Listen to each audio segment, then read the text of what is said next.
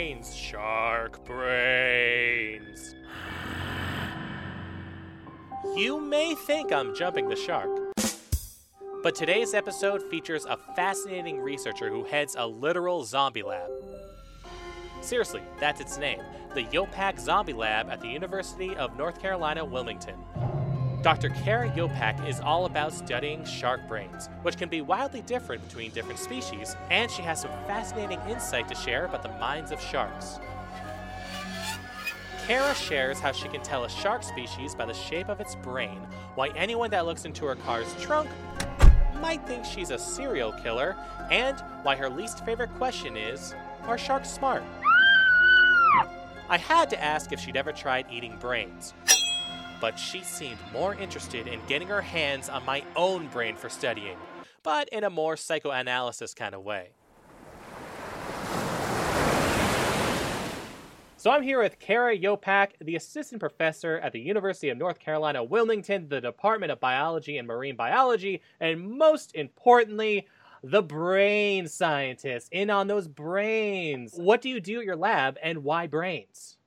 Man, buckle up. Buckle um, up. Okay, so my lab, which I have called the Zombie Lab, um, partly for uh, because it is an acronym that means something important, but mostly I actually backtracked it and retrofitted it because what we do is we're always on the hunt for brains. Mm. So my students and I, essentially, we are comparative brain anatomists. And that is just a big bunch of gobbledygook science words that means we look at brains of different species, specifically sharks. Um, and we try to use those differences to make predictions about, say, sensory specialization and behavior. So if you've got over 1,200 species of cartilaginous fish, which, you know, they are um, sharks, skates, rays, this funky little group called chimeras. So if you imagine 1,200 species of these guys, they're living in pretty much every habitat under the ocean you can imagine. So their brains are actually remarkably different and not in a nerdy, only a neuroscientist could detect the difference kind of way. If you guys were in my lab right now, I could pull one of the brains out of my fridge that we keep on hand just for this purpose. Um, I could lay, say, 100 brains out in front of you, and I just said to you, okay, put the ones together that look similar. And you could do it. You could put them all together. You wouldn't have to know anything. You'd say, these look alike. And what you would find at the end is that species that live in similar habitats, that eat similar things, um, that swim at similar speeds, they're, they have similarly evolved these distinct patterns of brain morphology. So that's what I get to do all day is look at brains and try to figure out what it means. This is like a brain roulette, and this is how you pass the time. You're like, you know, you're mi- mi- mixing and matching like a guess who of brains. Pretty I, I- much. I, love it. And you, you said zombies an acronym, and I, I got to know what that acronym is. Oh yeah, it's it's a good one, and I I did like I will admit it is a retrofit because I think it's just the perfect name for us. But um, I'll define one term for you before I give you the acronym. Okay. So the word zootomy is another fancy word for comparative anatomy. Gotcha. So zombie is the zootomical morphology of the brain and its evolution. Hmm, I like Yeah. it. I like it's it. It's a mouthful. It's a mouthful, right? So zombie is kind of it's just a nice little it's like a nice little bite. So we're always um we're always looking for more brains. For someone like you, what got you into it? Were you just watching Night of the Living Dead, or you know, are you a horror movie buff? And you're like, I gotta get, I gotta know more about these brains. I hate horror movies. Actually, I my scare me. husband is when he watches his horror movies, he's banished. I I, I will not be in the room. I hate being scared. Uh, I am, am just not a fan. So it's kind of a funny career choice for me. But uh, yeah, no, I was that five year old kid who said I want to study sharks one day. Um, and I'm sure my mother was terrified by that idea, but she said, "Let's that's cool. Let's buy some books." And so I just read everything I could get my hands on, and that little nerdy passion just kind of stuck with me all the way to college. Um, then I went, I moved to New Zealand, which is where I um, studied to do my PhD. And I was really interested in behavior, like shark behavior, and trying to understand what was going on. And my thesis advisor said, You should just read a bunch of papers. And I did. I kept reading, and I realized you can't understand behavior till you understand what's controlling it. That's right. Mission And control, the brain. yeah, totally control the brain, right? Yeah. And so I remember going to my advisor and, and kind of telling him, you know, there's not a lot done on the brain. And he he gave me this very critical piece of career advice. And I think it's important for all young people to understand those moments when you just feel your life could go down one of two paths, and mine went down the brain path. Mm-hmm. Um, and he said, "Yeah, this is this is a really good question. You should just go collect some brains." And I was like, "Right." And that's when yes. the murder spree started. And then it was it was it was on. Yeah. Um, yeah. So I did, and and uh, I haven't stopped. I got that piece of advice. I took it real seriously, and it sustained me for a good 15 years now. Excellent. So you know you don't you don't like horror movies, so you wanted to live one. You wanted to be like, I will be the brain collector. I yeah. am Doctor Frankenstein. No, the the really awful part though is that I'm so scared of someday getting pulled over because the trunk of my car looks like mm. a serial killer kit. There's like there's a bloody tarp and like gumboots with blood spatters, and I have to have machetes on hand because just in case when fishermen call you, um, if if they've caught a shark in their net or on a hook and it you know we can kind of opportunistically at least use it for science which is awesome. But you got to be ready at a moment's notice to go and get that specimen. So that's how you get the brain. So fishermen uh, they'll get caught in nets or somehow there'll be a dead shark in somebody's hands and you're like give me those brains. I'm gonna come collect them. Uh, do, uh, is there a hotline 1-800 cerebellum, something like that? Is that too many letters? If only. Yes. Oh man, if I could just, you know, reserve that phone number. um, no, the yeah. So we get them. We get a lot from bycatch, which has been fantastic. Um, we are also we work with a number of fishing competitions. Mm-hmm. So a lot of times, obviously, they're you know catching large sharks for for sport. There's cash prizes, and we're able to kind of work with them. We'll do um, dissections with the public, so they can kind of understand a bit more about shark anatomy. And the great thing is, is the shark community is pretty small. So worldwide, we're all pretty connected, and everyone knows what they do. So when we do get, say, a rare specimen, we can it sounds funny. We can ship little bits of sharks for various pieces of research all over the world. So the animal doesn't go to waste. Um, you know, I will do the brain, obviously. Um, you know, someone else who might be doing gut content analysis, they'll get stomach contents mm. or a fin clip for genetics and, and that way we can really maximize use of the animal but it's it's a nice kind of worldwide collaborative network it's because sharing is caring you know we're coming up to thanksgiving and you know bringing the family together we're all sharing parts of a turkey and we want to use every part even the little giblets or giblets however whatever you pronounce it you know totally totally i mean i get really cool stuff in the mail from well, you know what? You, did, did, you know when you go to get mail? Does the does the uh, mail delivery guy look at you weird? It's like, okay, here's oh, more more stuff. They're used to me by now. That's the brain lady. Not yeah, nothing wrong with that.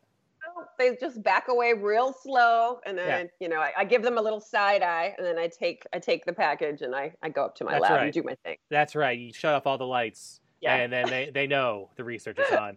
Now, exactly. I don't hunt down shark brains for a living. I I hunt down scoops. But you okay. scoop out shark brains. But what does a shark brain look like? Is it how is it different from a human brain? Mm, okay, so most people, when they think about a shark brain, they're kind of picturing a little miniature human brain. Yeah. Um, a shark brain is actually shaped a little bit more like a spark plug. It's kind of long and thin. Um, but what's really cool is if you let's say you take my neuroanatomy class and you learn a little bit about neuro, you could actually identify pretty much all the major brain regions that you're used to seeing in a human brain. It's just sort of laid out a little bit differently. The one thing that we have that they don't have is the neocortex, which is pretty much that kind of top foldy bit that you see in our brains. But otherwise, sharks were sort of you mentioned the cerebellum, which coincidentally is my favorite brain region. I Shark, how did I know that? How did you know that? Because it's because it's the best. That's how. Maybe I'm reading uh, your brain. I mean, and it's it's the best for a lot of reasons, but yeah. sharks were actually the first to have one, mm. which is super cool. And it's been pretty much it's carried through evolution all the way to you and me. So fun fact is you can go home tonight and tell your family your brain is like a shark. Ooh, I'm, I'm, I'm shark brain. You know, I'm, I'm, I'm, I'm chasing down the scoop with my, yes. like a, like a predator. Oh, there's blood in the water. Uh, yeah. I'm gonna get that story. I love it.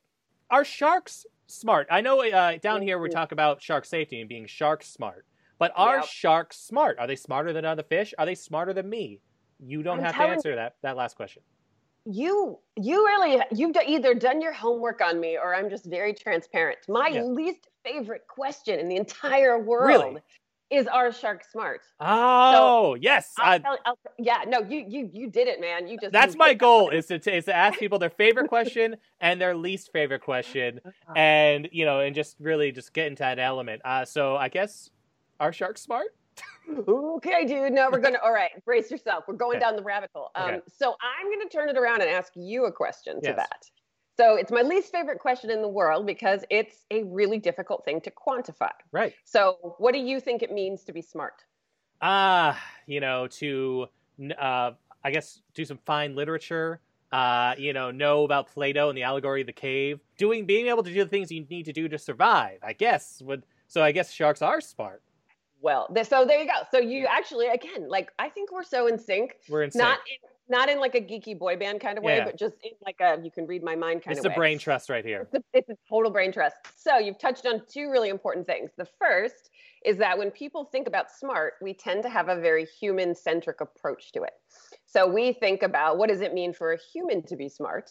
And then we try to apply that to an animal, which is they're living in a different world. They have different needs. They have different um, selection pressures, um, right? So there, that's one thing we kind of have to take the human-centric approach out of the equation. The second one is sort of exactly what I say, which is all right, is it about being successful in the niche that you inhabit? And if we can take that as the definition, then I think sharks are doing pretty well. They're doing very They- well. I, I would say I they're mean, geniuses. They've been around for a pretty- while. They're pretty good. And what a lot of people don't realize is the complexity of behaviors a lot of these species have. So sharks are capable of learning.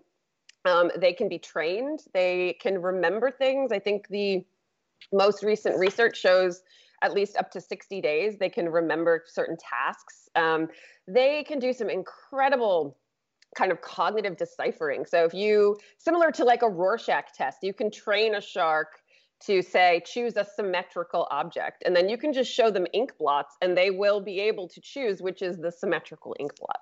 Um, so that's pretty impressive. They also have some complex social structure in some species. So hammerheads are a great example. They will segregate by sex and size. They'll have kind of courtship and mating rituals. Hmm. So there's a lot of things sharks do that kind of goes beyond that pre-programmed eating machine stereotype. Yeah, so they're not just out there eating mindlessly. They got a No. brain in there. They're memorizing things. They may not be able to memorize all the original 151 Pokemon, but they'll know, they'll remember certain things about their environment. Totally, totally. And yeah, I mean, you know, they're not going to be reading Shakespeare anytime soon. I don't read would- Shakespeare anytime soon. Right. And what would Shakespeare really serve them in their in their world? Like they're like, no, I don't need to. It's like Einstein said he didn't he never knew his phone number because why why remember something you could look up? That's So right. sharks are like, I'm not going to read Shakespeare. I'll just look that up if I need it. And I, I agree with sharks. I've read some Shakespeare. It's very boring, you know? So the fact that the sharks aren't reading Shakespeare, guys, this is an exclusive. Uh, Shakespeare, eh, don't like. That's that's basically my mantra right now. Shakespeare, dot, dot, dot, don't like. wow, what Yeah. have you got against the iambic pentameter, dude? Ah, I, I the one the first thing I have against it is I don't know what that means. So that's that's exactly, and you know I think this podcast is really revealing that this is my uh, coming out as not smart. Uh, so yeah, but do shark brains develop as they age, and how do they develop? Because I know I have a baby and he's just learning words. I Right. am kind of smart and don't like Shakespeare, but there's a range there, you know, as you age. Yeah.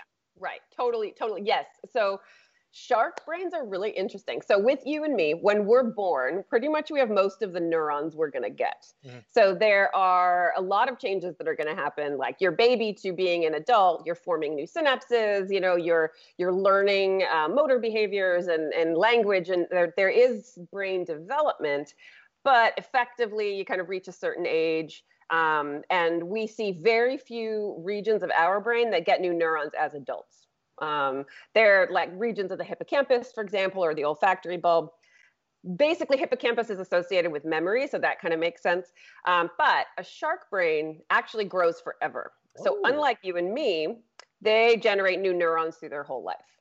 So what we're looking into is actually that that's something we call plasticity. So the ability to kind of be molded or changed.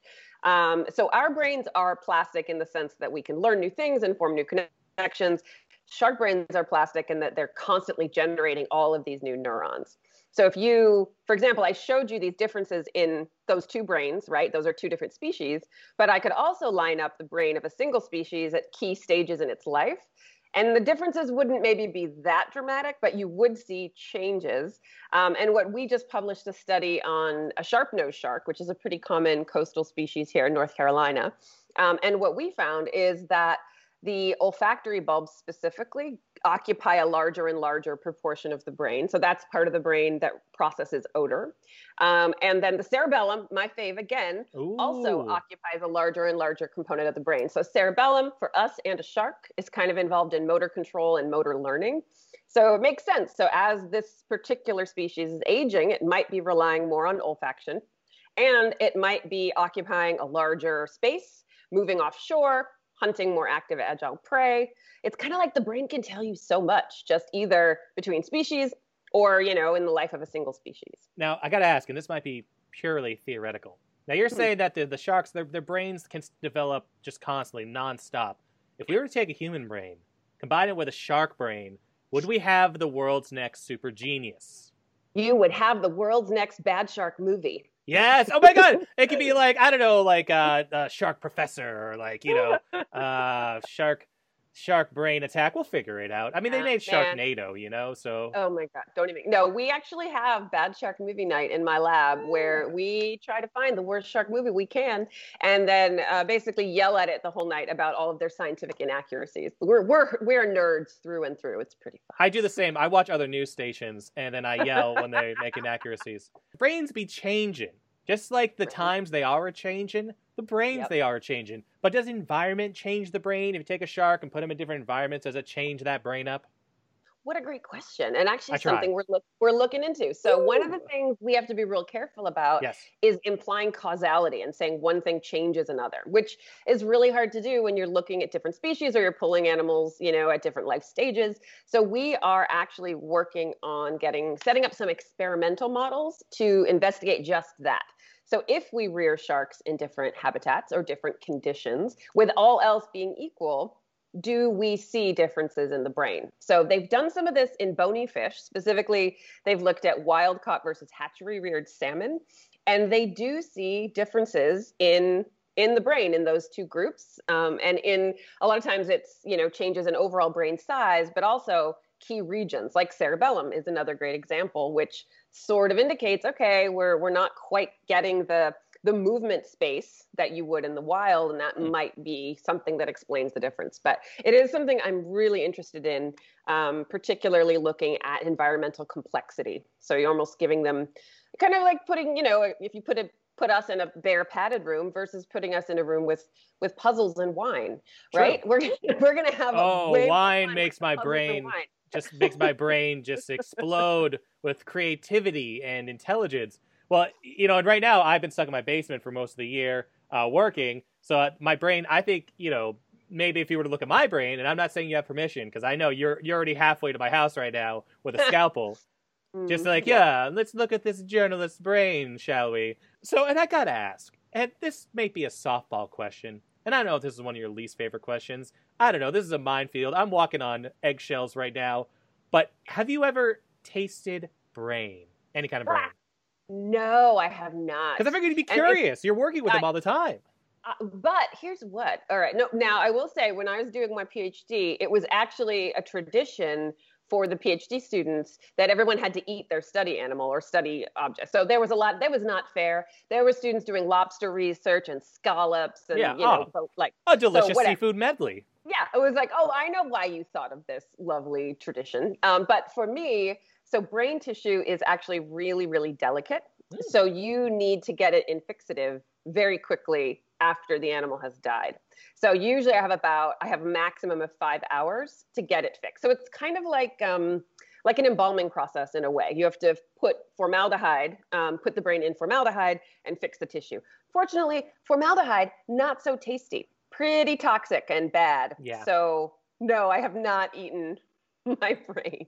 All right, just just making sure because I don't know, like it, something you might get curious. You're like, you know, you're you're cutting into it, be like, hmm, the cerebellum. You like it? You like the cerebellum? That's a delicacy. But if I ate it, then I couldn't study it, and and it's oh. kind of like the priority is always to the science. It, yeah, it's always Mama Science has got to get her due. You know what I mean?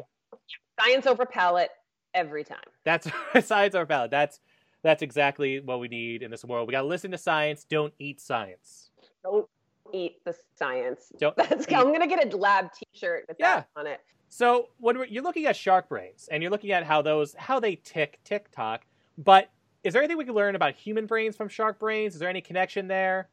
Yes. Oh, so, oh yes. whoa! I know. I'm just happy I asked you this question. That's I, I'm- Again, like ah yes, buckle up. I'm getting a tingle So- in my brain.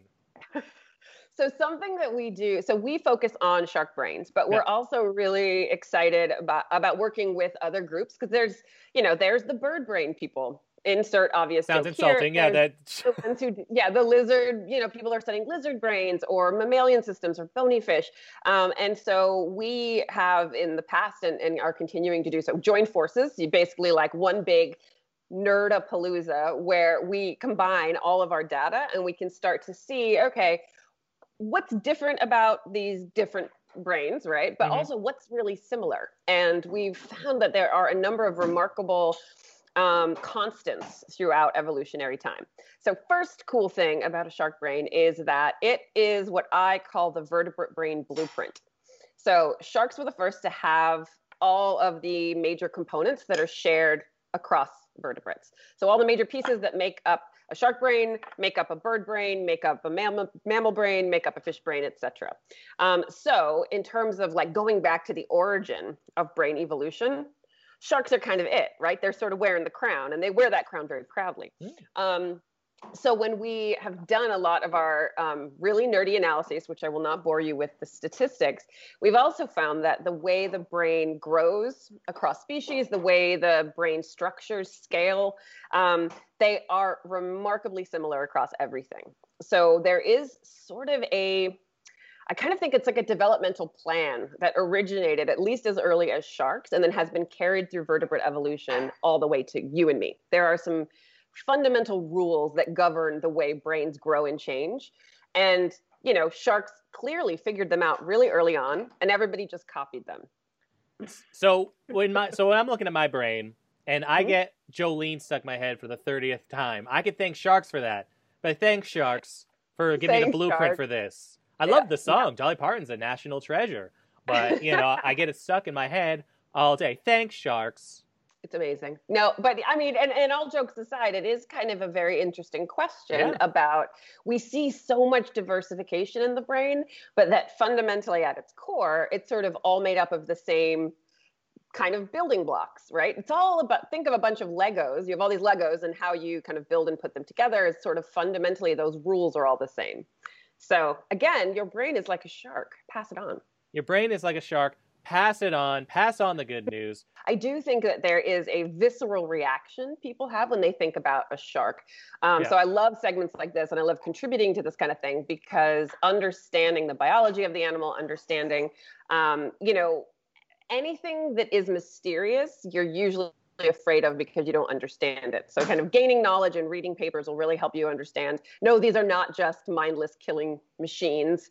Um, Right. They're actually, you know, play critical roles in the ecosystem. And as I have shown, um, are not just kind of these primitive smell this, go there. They actually are capable of some pretty cool stuff. because you could just be afraid of sharks and you know obviously you know they are a creature to be feared in some way but when you understand an animal you can understand more about them again that they're not mindless killing machines they're complex and just like human beings they're complex i'm complex, complex. I need to be hugged sometimes you know You seem complex. I mean, I think we've barely scratched the surface, you and me. And I'm just like, you're you're like you're an onion. There's layers here that I have not even I haven't even gotten there yet. I can already feel you dissecting my brain right now, and that's that's what I think is happening. You're you're analyzing me, and I, I might get a knock on my door tonight, uh, and it might be you with a, a, a ice cream scooper.